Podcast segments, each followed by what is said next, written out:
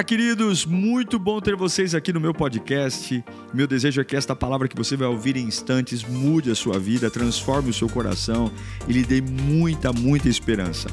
Eu desejo a você um bom sermão. Que Deus te abençoe. Vamos ouvir a palavra, meus irmãos. Eu ia pregar um outro sermão, mas quando estava parado ali, talvez foi para isso que Deus parou. Deus me fez lembrar de uma mensagem, e eu tenho certeza que ela vai se renovar na nossa vida. Quando a gente ouve a palavra despejo, ela soa como algo ruim ou bom? Ruim. Aquele que é despejado é porque se torna indesejado no lugar que está.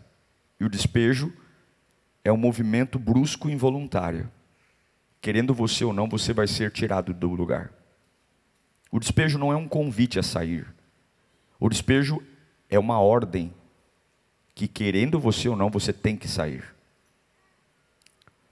Quem já passou por um despejo sabe que algumas vezes não dá tempo de arrumar as coisas para sair. Você tem que sair com o jeito que dá. Porque se não sair, vão jogar suas coisas para fora. O despejo não é bonito, não é elegante, o despejo não é honroso, o despejo é realmente alguém querendo se livrar de mim e me tirar de um lugar. Mas Deus colocou no meu coração uma palavra sobre alguns despejos que podem simplesmente salvar a nossa vida. Algumas expulsões, coisas que acontecem repentinamente não estavam no nosso radar, na nossa agenda, mas Deus simplesmente cria situações para nos expulsar mesmo. Não dá muito tempo de pentear o cabelo, fazer as malas. Algumas vezes saímos com as roupas ainda nas mãos, com uma trouxa de, de coisas na cabeça, e Deus dizendo: vaza daqui, sai daqui. E tudo isso ainda por amor. É por isso que a gente não pode só querer gostar do que Deus faz. Nós precisamos confiar no que Deus faz porque alguns movimentos de Deus não são saborosos. Pois bem, vamos lá. Abra sua Bíblia em Deuteronômio, capítulo 32, verso 10. Deuteronômio, capítulo 32, verso 10. Diz assim a Sagrada Escritura: Em uma terra deserta, ele o encontrou, em uma região árida, de ventos uivantes. Ele o protegeu e dele cuidou guardou-o como a menina dos seus olhos. Verso 12. Como a águia que desperta a sua ninhada, paira sobre seus filhotes, e depois estende as asas para apanhá-los, levantando-os sobre elas. O Senhor sozinho o levou, nenhum Deus estrangeiro foi com ele. Curve sua cabeça nesse instante. Peça ao Senhor para falar com você. Você tem uma semana inteira para enfrentar desafios. Você tem coisas para resolver e só a voz de Deus pode te acalmar.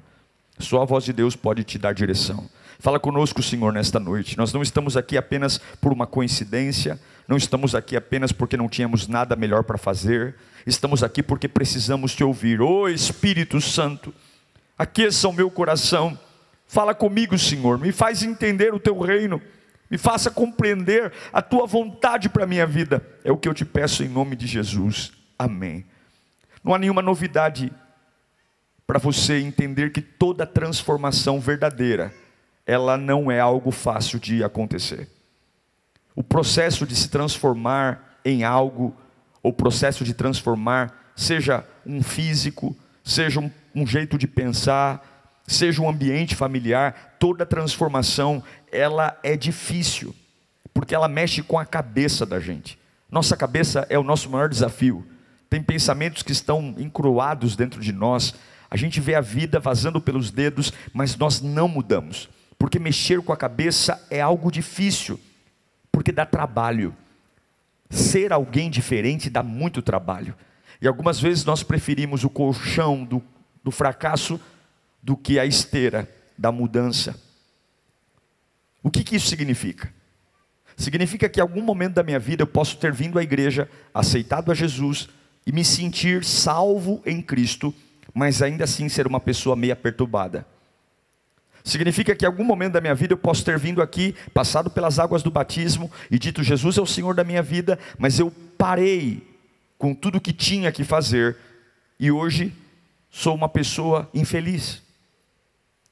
Sou uma pessoa emocionalmente incompleta. Me sinto perdido no espaço, como se estivesse voando na atmosfera, sem muito saber para onde ir. Eu posso ser nascido de novo, mas não ser um bom marido. Eu posso, dentro da igreja, ser uma pessoa incrível para todo mundo, mas dentro de casa eu causo o inferno na vida dos meus filhos. O que eu quero dizer é que muitas vezes nós podemos ser espiritualmente rejuvenescidos aqui na igreja, fazemos boas orações, mas somos lá fora emocionalmente frustrados, porque a mudança dá trabalho. Então, muitas vezes a gente não está afim de ter trabalho. A gente não está afim de, de, de, de cavar poços. Nós queremos fórmulas rápidas, queremos atalhos. Mas Deus nos ama. Deus tem o melhor para nós. Deus não vai desistir de nós. Deus não vai. É impossível ser um cristão psicologicamente frustrado. É impossível estar na casa de Deus me sentindo menosprezado quando o amor de Deus se entregou por mim. É impossível me sentir um deficiente, ou estar no, no corpo de Cristo e dizer: olha, eu não, eu não sirvo para nada. É exatamente sobre isso que o texto está falando isso. Porque a única forma de mudar é despejo. Algumas vezes nós estamos tão apegados, tão apegados a algo que nós não deveríamos, que a única alternativa que nós damos para Deus é o despejo, é a quebra da cultura.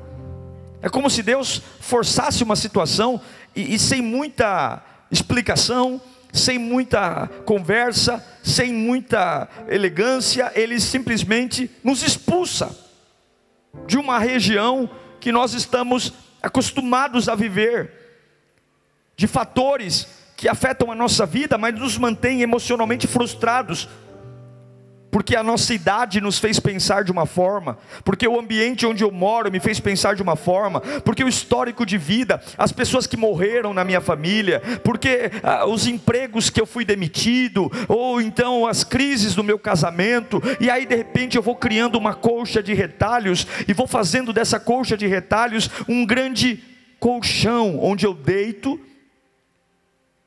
e nada mais acontece amigos que afetam minha forma de pensar, colegas, e a nossa própria chatice mesmo, nossa própria cabeça enjoada. O texto diz que, como uma águia desperta a sua ninhada e move-se sobre os seus filhotes, assim o Senhor conduz o seu povo. O texto está dizendo: Eu vou lidar com você, eu vou lidar com o meu povo, como uma águia lida com os seus filhotes. Então a gente tem que lembrar da águia. Como é que uma águia lida com os seus filhotes? A águia é uma ave poderosíssima. Ela tem uma envergadura de 3 metros. Nenhum outro animal é capaz de caçá-la. A águia, ela acasala no ar ela se envolve com o seu parceiro e nas alturas eles copulam. E uma vez que houve a fecundação, começa um processo de achar um rochedo alto, porque a águia gera nas alturas, e a mamãe águia, acredito que ela procura lugares altos para criar seus filhos, talvez por medo de jamais ter uma águiazinha sendo criada ao lado de uma galinha porque corre o risco de comer sujeira do chão. Então ela procura um penhasco alto, achando um penhasco alto, uma incisão na rocha, a mamãe águia começa a voar e, e trazer dos seus voos pequenos galhos, folhas, gravetos, e todos esses gravetos que representam lugares de onde a mamãe águia foi, ela trança e cria o lugar onde seus ovos serão postos. E a primeira vez que a águiazinha abre os olhos dentro do ninho, a primeira coisa que a águiazinha vem ver é o próprio ninho. O que é o ninho? O ninho é um amontoado de galho, um amontoado de folha, um amontoado de palha. O ninho nada mais é de lugares que a mamãe águia passou e capturou coisas e uniu umas às elas, uma às outras. A verdade é que todos nós nascemos num ninho. E quem criou esse ninho? Nossa família. Você não escolheu o pai que teve, a mãe que teve. E muito da nossa visão de mundo hoje vem do ninho que os nossos pais construíram. Porque entre a águiazinha e o mundo lá fora, tem os gravetos dos voos da mamãe, tem as folhas dos lugares que a mamãe foi. Então eu enxergo o mundo lá fora com um filtro da percepção das experiências do meu papai e da minha mamãe. A águiazinha está em volta de experiências da sua mãe águia. O texto diz: assim como a águia cuida de seus filhos, se move sobre eles, assim eu cuido e guio os meus povos, meu povo. O ninho, ele é construído antes dos filhotes eclodirem. Então, quando o filhote nasce, tudo está lá. E todos nós aqui, quando nascemos, já sabíamos. Quando acordamos, o mundo estava pronto. A nossa referência histórica vem do ninho. Os nossos gostos vêm do ninho. Muitos têm problema com dinheiro porque o ninho os ensinou assim. O nosso temperamento é formado no ninho. O ninho quer conhecer uma pessoa, olhe para o ninho de onde ela veio. O ninho fala muito sobre nós. O ninho de onde a gente veio conta muito sobre o porquê temos algumas coisas que para muita gente é fácil de enfrentar, mas para a gente é difícil. Porque o ninho é a história de onde a mamãe águia foi. A verdade é que os ovos não podem escolher o ninho onde eles vão parar. E você não escolheu aonde nasceu. O que isso tem a ver comigo, pastor? Tem a ver que isso é tão poderoso, tão poderoso, que até hoje o ninho pode estar sendo o grande limitador de tudo que Deus tem para fazer na sua vida. Eu posso estar vendo a vida ainda através dos galhos que me foram colocados desde quando eu nasci. Eu posso estar vendo o que é um casamento através dos galhos de onde eu nasci. Eu posso estar vendo o que é uma relação a dois através das experiências que eu recebi da vida e a forma como reagimos, sabe aquela pessoa que fica nervosa por nada? Talvez ela fica nervosa por nada porque ela nasceu numa casa onde todo mundo fica nervoso por nada. Ou outros são extremamente preocupados, extremamente nervosos, ansiosos, assustados. O tempo todo fica ali caçando assunto, criando drama. Por quê? Porque nasceu num ninho onde tudo é um escândalo onde tudo é a última guerra mundial, onde tudo faz uma tempestade num copo d'água. Por isso que eu digo para você: nunca se case antes de ver o ninho de onde esta pessoa veio. Deus pode ressignificar, mas o ninho fala muito sobre nós. O ninho nos ensina a dizer eu te amo. Ou o ninho nos ensina a dizer, olha, eu amo você, mas eu nunca vou te falar. A minha forma de amar é colocar comida na mesa. A minha forma de amar é pagar as contas. Nós somos pessoas diferentes porque viemos de ninhos diferentes. Mas eu não estou aqui para falar mal do ninho, porque em algum momento o ninho nos protegeu, o ninho cuidou de nós. Quando a mamãe águia projeta o ninho, ela coloca além dos galhos, ela coloca pontas apontadas para fora, porque se houver uma outra ave de rapina, ou se houver algum predador tentando colocar o pescoço para dentro do ninho, os galhos que estão apontados para fora vão ferir o predador e ele vai recuar. Então, de alguma forma, talvez eu não nasci na melhor família, talvez eu não tive a melhor educação, talvez eu não vivi num berço de ouro, mas eu quero dizer que graças a Deus, o ninho que Deus me colocou me fortaleceu e eu sobrevivi. Eu não estou dizendo aqui para você xingar o ninho de onde veio, para você odiar o ninho que você veio, ou para você dizer que o ninho de onde você veio era um ninho ruim, porque de alguma forma ele nos protegeu. Botaram muitos predadores para correr, graças a Deus pelos pais e pelas mães que tivemos. Mas eu quero que você entenda, o texto diz, como uma mãe águia, caminha sobre seus filhotes, e agita um ninho, assim Deus trata o seu povo. Chega num determinado momento que os filhotes aprendem a comer da mãe o tempo todo. Ela precisa trazer comida, ela precisa trazer alimento, ela senta sobre eles para os aquecer. Mas o ninho é um lugar de transição. O ninho não, o ninho não é um lugar para morar, o ninho é um lugar para crescer. E chega uma hora que as águiazinhas estão grandes demais para estarem ali. Só que elas não se dão conta, porque tudo que elas sabem da vida é o ninho que deu a elas. A forma de ver o mundo, o que é certo, o que é errado, os seus limites, há um potencial nelas, mas no ninho é impossível usufruir do potencial. Elas têm uma envergadura fantástica, elas podem voar numa velocidade incrível, elas podem planar no ar, elas são aves de rapina, elas têm uma visão quilométrica, elas podem comer qualquer outro animal, elas têm garras pontiagudas, mas o ninho mata o potencial.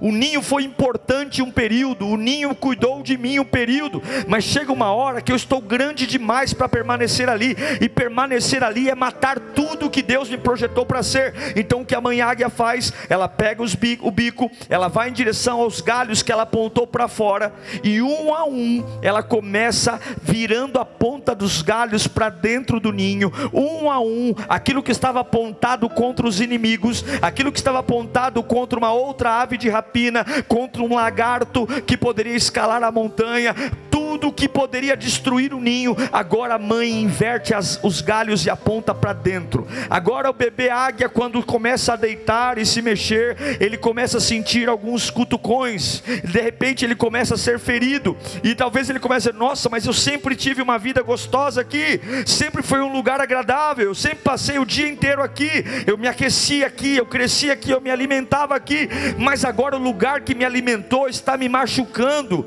o lugar que me protegeu está me machucando. Eu sempre dormi gostoso nesse cantinho do ninho, mas agora está saindo sangue, está me ferindo, e você pode chorar o quanto for. A mãe águia, por amar você, a cada vez que você se mexe, mais ela diminui o diâmetro do ninho, porque por amar você, ela precisa despejar o filhote. Ela precisa. O despejo para a águia é um processo natural, é um processo de crescimento. Eu comi no ninho, eu dormi no ninho, eu comecei a crescer no ninho, mas aquilo que inicialmente era uma bênção se torna uma maldição se eu continuar crescendo dentro dele. E eu me pergunto quais são os lugares que te alimentaram, fizeram você crescer, você aprendeu muita coisa, te ensinaram percepção de mundo, nos momentos terríveis da sua vida, foi lá que você se protegeu. Quais foram as amizades, quais foram os estilos de vida, quais foram as alianças que você falou, pastor, olha, eu louvo a Deus pela família que tive, eu louvo a Deus pelos amigos, eu louvo a Deus por aquela empresa, mas hoje você fala, eu não consigo mais caber ali eu estou sentindo uma agonia e parece que eu estou sendo expulso, mas eu não quero. E aí começa o conflito: será que é o diabo que está me destruindo? Algumas pessoas até arriscam sair do, do ninho de quinta e domingo, mas quando acaba o culto, ele corre para o ninho de novo. Eu não quero estar ali fora do ninho, não, eu quero estar no ninho, mas eu quero dizer para você, em nome do Senhor Jesus, eu não ia pregar essa mensagem e eu vim aqui porque Deus tem particular com alguém que está aqui hoje. A hora do seu despejo chegou. Você está tentando conciliar uma vida que não é mais para ter, e assim como diz Deuteronômio, como a águia agita o ninho dos seus filhotes, Deus trata o seu povo. A diferença é: Deus até hoje permitiu um lugar que te alimentou, cuidou de você, te protegeu, mas agora você está grande demais para morar em um lugar tão pequeno como o ninho. É um tempo de avivamento. O Espírito Santo está gritando aqui e dizendo: Eu quero usar você, eu quero levar você para lugares que você nunca foi. Chega dessas conversas, chega desse choro, chega dessa história. Essa história está te matando. Ah, pastor, ora por mim. Eu estou tão triste. Você está triste porque está grande demais para morar nesse lugar pequeno. Você está triste porque está grande demais para morar nesse ninhozinho. Já é hora de crescer, já é hora de amadurecer. É por isso que do nada tu anda estressado. É por isso que do nada você anda inconformado. É por isso que do nada você começa a errar relatórios da empresa. É por isso que do nada coisas que você fazia com facilidade, de repente você começa a errar, coisas bestas, erros bestas, coisas que eram familiar para você e agora você não encontra mais posição. É por isso, porque Deus está deixando cada dia mais apertado. E sabe o que a mãe águia faz? Cada dia menos comida.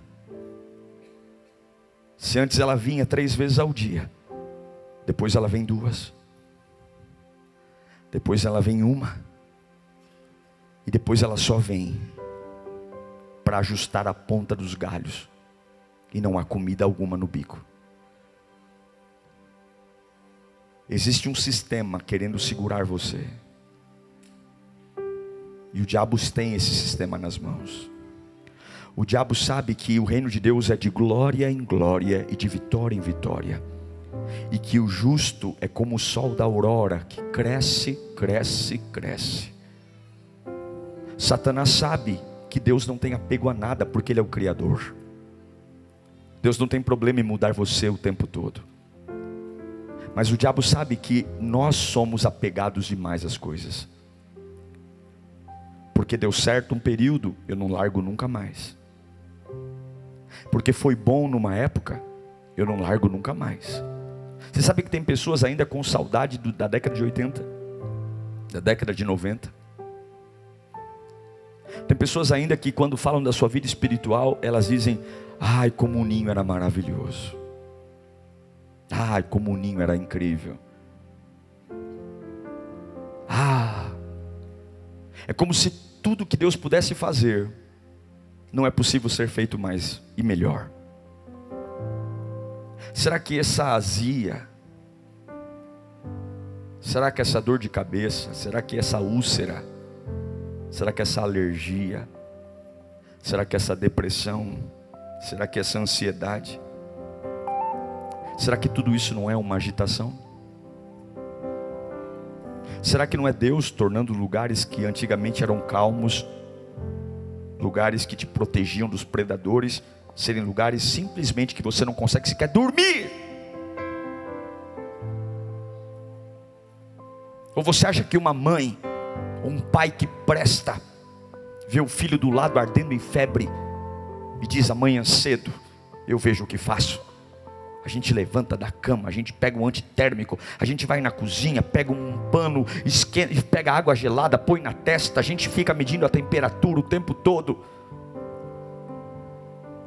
Porque eu não vou deixar aquele que amo morrer. A gente pega, põe no braço e leva debaixo do chuveiro. E a gente tem que acordar de madrugada, a gente tem que ir trabalhar, mas a gente não está nem aí que a gente ama. A criança diz: Eu quero dormir. Não, vamos lá. Vou pôr água. Põe, alguns colocam álcool, é? Não é álcool que põe? Põe álcool aí debaixo do, da axila. Por quê? Porque não importa o seu conforto. Importa que a febre passe. O que, que você quer de Deus? Deus te ama e Ele vai mexer na sua cultura. Deus vai mexer na tua forma de orar mas eu não aceito orar de outro jeito, então vai ser perfurado pelos galhos. Deus vai mexer no teu jeito de adorar. Como é que você serve o Deus da criação e não se permite o novo? Qualquer coisa nova faz carinha de nojo, qualquer coisa nova critica, qualquer coisa nova, porque não foi assim que eu aprendi. Você usa as roupas que tinha quando tinha quatro anos, você usa os sapatos que tinha quando tinha três anos? Você usa os shorts que tinha quando tinha oito anos? Por que, que não usa? Porque não serve mais. E por que, que você quer calçar espiritualmente coisas que você usou 10, 15 anos atrás? Não te servem mais. Para cada manhã ao novo de Deus, e Deus vai agitar o seu ninho. Deus vai agitar. Chega um tempo da sua vida que o mesmo Deus que construiu o ninho é o mesmo Deus que te alimentou, é o mesmo Deus que chocou, mas é o mesmo Deus que vai inverter os galhos para dizer: enfrente o despejo. Enfrente o despejo. Enfrente.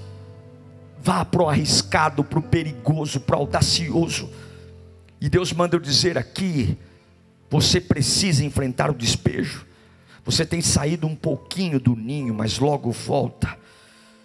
Eu quero você sem as desculpas que você dava. Eu quero você me obedecendo, porque se você não sair daí, você não vai crescer.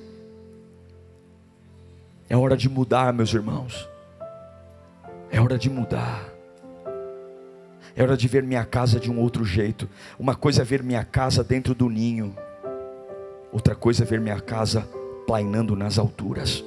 Uma coisa é ver as pessoas que eu amo pelas experiências da vida e dizendo: Ah, eu tenho trauma, eu tenho trauma porque minha mãe passou isso para mim. É, é por isso que alguns não conseguem perdoar os outros nunca, porque só conseguem ver a relação de pai e mãe pelos galhos do ninho, só conseguem ver a relação de, de, de marido e mulher. Ai, meu marido fez isso, então a vida inteira joga na cara, é aquele inferno, porque dentro do ninho você só vê o mundo de fora pelos galhos das experiências que a mamãe águia teve, mas quando você plaina nas alturas, não tem nada entre a sua visão e o que é, você passa a ver a realidade, aquilo que te matava no ninho, agora a resposta de oração. Eu não sei para quem eu estou pregando aqui, mas Deus está agitando o ninho, porque existem algumas águias teimosas, algumas águiazinhas dizendo: Eu não vou mudar o jeito que eu lido com o meu dinheiro, eu não vou mudar o meu jeito como eu falo, eu não vou, eu, eu não vou mudar o meu ministério, eu não vou mudar a forma como eu faço, eu não vou, mas Deus está dizendo: eu vou tirar você daí. Em Jó capítulo 29, versículo 18. Jó dizia: Eu pensava, o que, que ele pensava? Eu morarei em casa, e os meus dias serão numerosos, como os grãos de areia. Sabe o que Jó pensava? Eu estou muito feliz, eu tenho dez filhos, eu sou rico, eu tenho um belo ninho, sou bem casado, sou um homem íntegro, justo, reto, temente a Deus me desvio do mal, tenho tudo, vou morrer nesse ninho. É o que ele falou aqui. No meu ninho expirarei. Põe de novo. Morrerei em casa. Na minha versão diz: no meu ninho. O que Deus fez com ele? Jó, você. Eu te dei tudo isso e você foi uma bênção. Mas eu tenho mais para você, cara. Aí vem um vento, os dez filhos morrem. Aí daqui a pouco começam a chegar as notícias: você perdeu todo o seu patrimônio. Teus empregados foram todos mortos. Quando as desgraças acabam físicas, é, financeiras, ele olha para o corpo e começa a ver caroços explodindo por todo o corpo. Deus deu ao diabo o direito de adoecer Jó. Você acha que o diabo colocou qualquer doença? O diabo deve ter ido no laboratório do inferno preparado a pior de todas as doenças, misturada com as doenças mais dolorosas, mais humilhantes, e colocou em Jó. A Bíblia diz que saía pus da sua pele, que a 50 metros de distância se sentia o fedor das suas feridas, que ele coçava a sua pele com caco e que saía pus que ele tinha que lavar o seu corpo com o sabão de lavandeira, vermes vertiam do seu próprio corpo, ele estava podre, tão podre que seus amigos ficaram sete dias em silêncio na frente dele, tão impactados pela cena de degradação. E quando os amigos abrem a boca para falar com Jó, tudo o que eles diziam é: você deve estar em pecado, porque não é possível uma pessoa que diz que ama a Deus passar por tanto sofrimento como você está passando. Eu quero dizer para você que Pode você dizer, mas e Deus foi justo com Jó? Eu não sei se Deus foi justo. Eu só sei que lá, quer dizer, Deus foi justo, mas eu não quero aqui avaliar o mérito da decisão de Deus. Eu só sei que no final da história de Jó, ele disse: Antes eu te conhecia de ouvir falar, mas agora os meus olhos te veem. E o que eu quero dizer é que se Jó continuasse do jeito que estava, a relação de Deus com Jó, de Jó com Deus, era uma relação de ouvir os outros falarem da bondade de Deus. Mas depois que Deus agitou o ninho, quebrou o conforto, matou a estrutura, quebrou o ritmo, depois que Deus tirou tudo aquilo que Jó se apegava, ele é um homem novo, e agora ele vai dizer: Eu, não, eu tenho muitas cicatrizes, eu tive crises, eu tive dificuldades, mas eu entendi que eu precisava voar algo que o ninho não me daria. Meu irmão, você não pode pedir o novo abraçado ao ninho, você não pode pedir o novo repetindo como um papagaio tudo que você viveu até agora, você não pode estar na hora de você viver um despejo, um despejo de pensamentos, um despejo de ideias, um despejo de manias, um despejo de, de situações que te apreendem. Deus está agitando você. Não é demônio, é Deus. Não é demônio, é Deus. Não é demônio, é Deus. Não é demônio, é Deus. Essa angústia é Deus essa irritabilidade é Deus, esse estresse é Deus, esse sono que não vem é Deus, essa situação de gente virando a cara para você é Deus, essa, essa situação de chegar no trabalho e querer ir embora é Deus, é Deus quebrando o seu conforto, é Deus invertendo os galhos, é Deus dizendo: sai daí, que eu tenho algo maior para você, sai daí, eu não dei meu filho na cruz para você ficar aí, eu não dei o meu filho na cruz para você ter essa vida desgraçada, medíocre, sai daí. É exatamente porque eu te amo que eu estou te despejando, é exatamente porque eu te quero bem que eu estou fazendo da tua vida uma bagunça, é exatamente porque eu te amo que eu estou quebrando o teu ritmo. Se você quer seguir Jesus, você tem que desapegar. Você sabe o que é evangelho? A gente entende o evangelho ruim demais. Você sabe o que é evangelho? Está aqui, ó. Mateus 8, 20. Leia comigo no 3. 1, 2, 3. As raposas têm tocas, as aves do céu, mas o filho do homem não tem onde reclinar a cabeça. Sabe o que Jesus está falando? A raposa tem um lugar para dormir, a ave tem um lugar para criar. Eu eu não tenho lugar. Eu, eu não tenho um abrigo, eu não tenho um teto. Porque eu não descanso onde os naturais descansam. Eu não me alimento onde os naturais se alimentam. Eu não cresço onde os naturais crescem. Jesus está dizendo: Eu não tenho lugar. Então, tudo bem tudo bem. Por que, que a gente sofre? Porque tem coisas. Um dia a gente sofre porque o nosso corpo está doente. Ah, o meu corpo está doente. Depois o corpo melhora e aí a gente entra em crise porque o meu filho está me dando problema. E aí a gente entra em crise. E aí quando o filho melhora um pouco, a gente vai dizer: o meu dinheiro não rende. E daqui a pouco a gente começa a viver uma vida desgraçada atrás de problema, porque sempre as nossas coisas estão nos preocupando. Mas se o próprio Deus diz: Eu não tenho casa, eu não tenho onde colocar a cabeça para dormir. Jesus está dizendo: Eu nunca vou confiar numa toca, eu nunca vou confiar num ninho, eu sempre vou confiar que Deus vai me manter nas alturas. Eu não preciso me abrigar em lugar nenhum. Sai do ninho, irmão. Aceita o despejo. Mas eu vou perder dinheiro mas eu vou. E o que eu disse? Eu já disse tanta coisa. Eu disse que ia morrer aqui abraçado, eu disse que nunca ia mudar. Você quer ser alguém verdadeiramente vivo ou quer ser um um doente que diz que é crente, mas está desequilibrado? Que diz que conhece o reino de Deus, que ama Jesus, mas anda como um louco perturbado? Eu vou olhar para meu pai, para minha mãe e dizer: Papai e mamãe, obrigado, vocês foram incríveis, me criaram perfeitamente bem. Eu vou dizer para as pessoas que eu me apoio, dizer meus amigos queridos, quantos dias eu estava mal e vocês, vocês vieram aqui em casa, vocês me ajudaram tanto. Eu sou muito grato a vocês, família, amigos. Eu não quero mais depender daquilo que vocês construíram para mim. Eu quero voar. Eu quero ouvir uma outra voz. Eu respeito a voz de vocês, mas eu não quero mais, eu não quero mais me alimentar do que me alimentou. Eu quero cumprir o propósito. Eu preciso abrir minhas asas. Eu preciso afiar minhas garras.